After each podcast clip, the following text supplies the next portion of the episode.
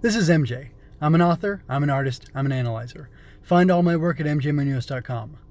Welcome to Henshin Inspection Presents Kissing Concrete. Visit mjmunoz.com slash kc for notes and links, and don't forget to subscribe. Like, share, and comment to help me grow. So, this is my inaugural, my first episode of Henshin Inspection Proper, sort of, or Henshin Inspection Presents uh, proper. Uh, I just got through with uh, celebrating Ishinomori, where I did five uh, pieces talking about Ishinomori, his works, his legacy. Specifically, I watched uh, shows, five different shows, or really four different shows, five episodes though, and talked about them. That's actually not true. It was four shows. I'm sorry, three shows and one comic. Um, and you can check uh, that out um, in the notes and such to find all that stuff. But anyway, uh, I decided after that that I should go ahead and launch Henshin Inspection proper. And uh, part of that is going to be as I described in also my uh, the three introductory episodes I did of Henshin Inspection, uh, is that I'll be talking about other shows uh, on a week to week basis or on a as I can basis. And as I talk about those shows featuring Henshin heroes, I will try to draw conclusions from them and try to basically better understand the genre or, sh- or subgenre, I should say.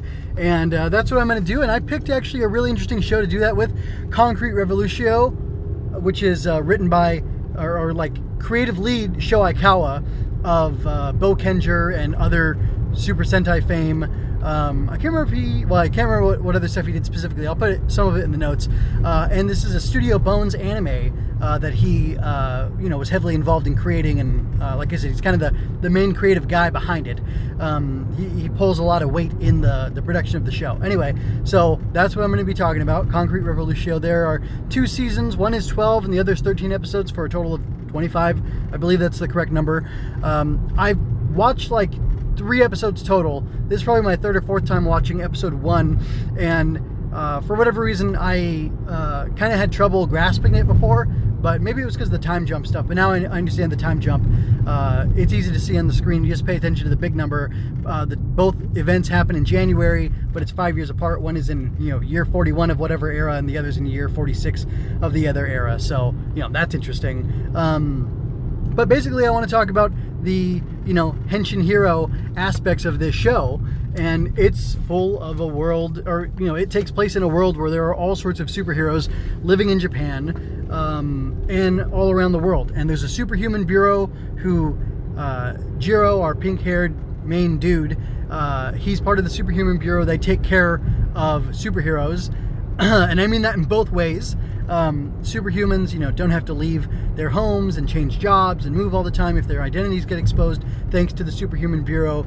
But also, if a superhuman is too dangerous, uh, too dangerous for their own good or for other people, uh, Jiro and others in the Superhuman Bureau will execute them, kill them, contain them, something like that. It's a little mysterious. Uh, we see that over the course of the five years, something happens to Jiro and uh, Kiko, this magical girl who he meets. Um, she joins the Superhuman Bureau after the events of uh, you know year 41 of whatever era.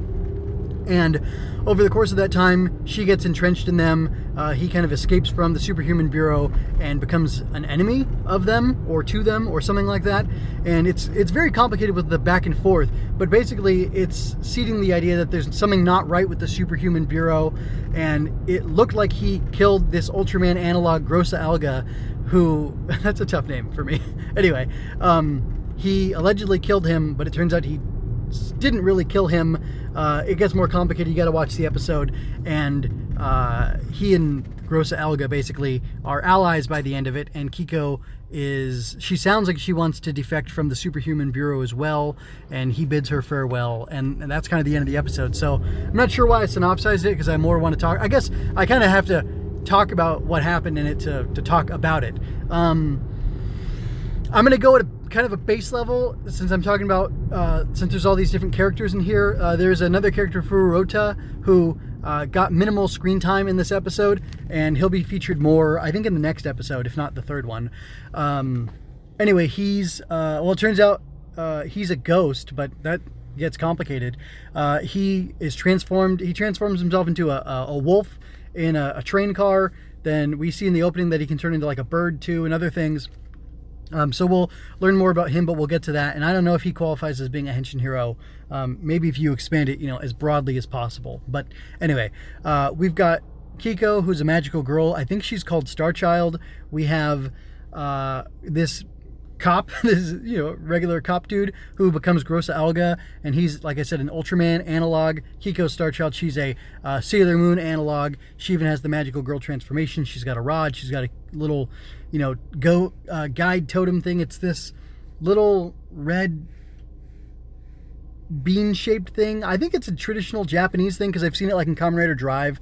Um, they put Mr. Belt on it at one point, and the the chief or whatever of the whatever they're called, the special division, has something like it in his office. It's like this little round red face. It's red weird shape, almost like a Russian doll, and it has a face on it. But I don't think it opens up or closes or anything. But her little thing transforms into like uh, a scooter, like an air scooter for her, and she's got a wand. You know, kind of like Sailor Moon gets her wand eventually uh, in the show, and um, it's the same translate you know transformation where she's you know naked basically. Her hair and eyes are there. Some of her other features but her body becomes like transparent and you can see all this magical stuff going. Very cool uh, transformation. Very cool magical girl costume. It's like spacey. It's regal. Um, it's you know it's cool. It's a it's very cool.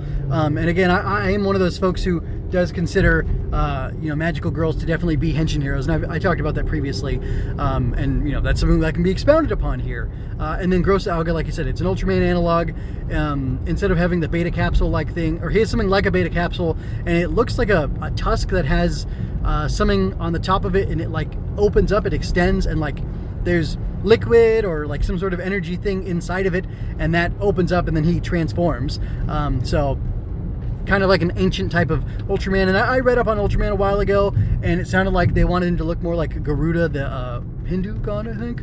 Um, but it looked a little too villainous, so Tsuburaya decided to have the design, you know, change. He rejected that one, and uh, I think that's kind of interesting. But that's going a little too deep for me. Uh, as far as what I want to talk about this show. And then Jiro finally, he has a mecha, which he, uh, a car that transforms into uh, a literal iron horse, as Kiko calls it. Uh, he refers to it as a, as a Kikai. I'm listening to the dub, I'm watching the dub, and Kikai is machine. So like Rider Machine is the name of the you know Kamen Riders motorcycles and whatnot. Like uh, Cyclone for uh, Rider One. Uh, anyway, um, no, I'm sorry, Typhoon. The the belt, or is it the other? I think it's Cyclone. Typhoon is the belt. Anyway, it doesn't matter right now. That's a tangent. Um, but he calls it a Kikai, and uh, he you know can't quite uh, operate it, and that's why he refers to it as Kikai, um, because he's you know talking about the machine that he that they're in. Uh, it's called Equus, Equus, Equus, I think for like horse, because it's an iron horse type thing. Anyway, so he's maybe like a Super Sentai or I don't know, something analogous to that. It, honestly, kind of reminds me of like Robotech because they have those uh, ships that transform into like the walking, you know, two-legged uh, Gundam type things. And then again, um, in Gundam Wing, we have uh, the the main guy, the Gundam Wing or Wing Gundam or whatever it's called.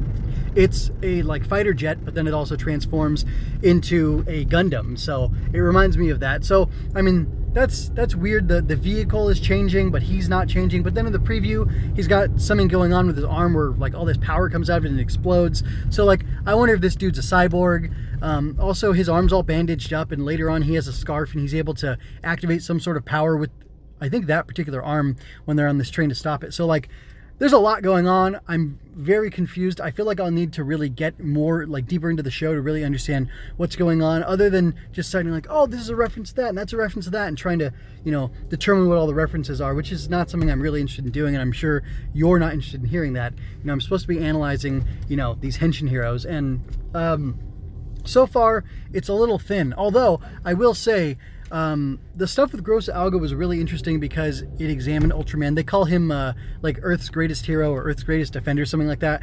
And that was really cool because uh, Ultraman, uh, as I understand it, is, you know, well, older than Kamen Rider. And while there haven't been as many Ultraman as there have been Kamen Rider or Super Sentai, he's still like a huge hero in Japan. And like even the series run for shorter amounts of time, but they have you know, movies and events and whatever. But like Ultraman's a bigger deal um, than uh, you know, Kamen Rider or Ultraman, as far as I understand.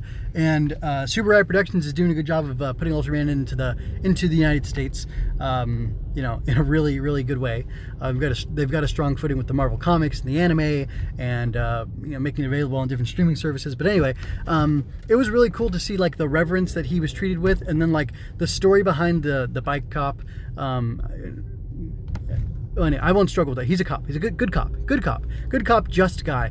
Um, he gives up his life basically uh, two times to save Grossa Elga because he's just that kind of man.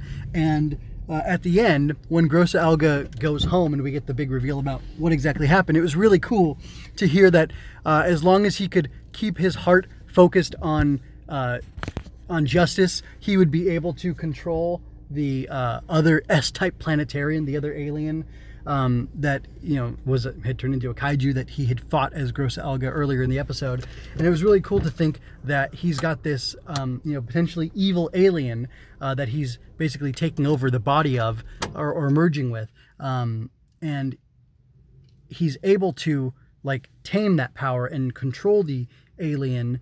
Uh, by keeping his heart focused on on justice and goodness and things like that. And that was really powerful to me. So like the whole there was a little flashback to uh, the cop and Grossa Elga um, meeting um, and then him giving up his life for Grossa Elga, and then again, he's willing to give up his life just to let Grossa Elga go home. He's willing to die, but Jiro um, lets him merge with the other S Planetarian that had you know formerly been the bad guy. And there's some bigger plot about um, this S planetarian comes from this, you know, maybe planetoid thing, Scorpio, and they're trying to hide from them. But I don't know if I don't. I'm confused as to if Grossa Alga and the other alien were both S planetarians or not. I don't know what S planetarian means. Again, I think it's a reference to the fact that uh, Ultraman or the Ultras come from the M787 or M707 or something like that galaxy or nebula or whatever. Um, that's what it feels like to me. It's a nod to, um, especially because at the end, uh, the color scheme of Grossa Elga like the rebirthed or renewed Gross Alga, um, is red and silver, just like Ultraman, uh, whereas before that S Planetarian had been like blue and black. So anyway, um, like that was really interesting, really compelling. Kiko, I don't have a very good grasp on her. It feels like she's a new magical girl. Her little totem friend helper thing mentioned something about her failing a test, um, about her ending up in a laboratory if she doesn't like hide her uh, her um, her secret identity and things like that. So and then like she reveals herself at her work, so she ends up quitting, and then uh, she gets hired, I guess, at the superhero bureau or superhuman bureau, and uh, that's all interesting. But like, I don't know, I can't really dig enough yet into it. Um, it sounds like she's got a good heart and she's a good person, so it'll be interesting to see if like she's being fooled and the superhuman bureau is really uh, a negative thing, and if she fights against that and wants to fight against that, when she learns that Jiro at the end had gone against their order, she's relieved and very happy, and sounds like she's saying like you're the one, like I want to be with, or I want to ally myself with, or I love, or who knows. Um, but there's, few, it feels like there's some romantic tension. At least they uh, probably became very good friends. So like, one, I'm engaged by the story. Two, I'm engaged by um, all the spectacle and all the cool designs and stuff. Um, and I'm trying to, you know, parse all that out and kind of strip all that away to focus on the henshin hero aspects of it. And I can't quite do that just yet. And uh, I'm gonna have to be okay with that because um, this is an ongoing effort, an ongoing attempt to uh, to deal with all this stuff and uh, I guess that's pretty much all I have to say. Um, there were some really cool images in the episode. Uh, I love like this weird like comic book look, like they're trying to do like Ben Dot or something like really flat. I don't know, just like the way they're texturing like the cityscape and things like that is really neat.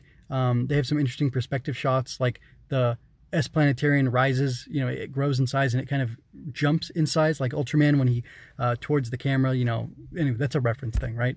Um, but like it's cool because it gives the scale, and they have a, a, a line in there about how um, Grossa Elga like pulls himself and the kaiju he's fighting into another dimension, basically, so that you know. And Kiko speculates it's like, so that he doesn't damage stuff as he's beating up the bad guys.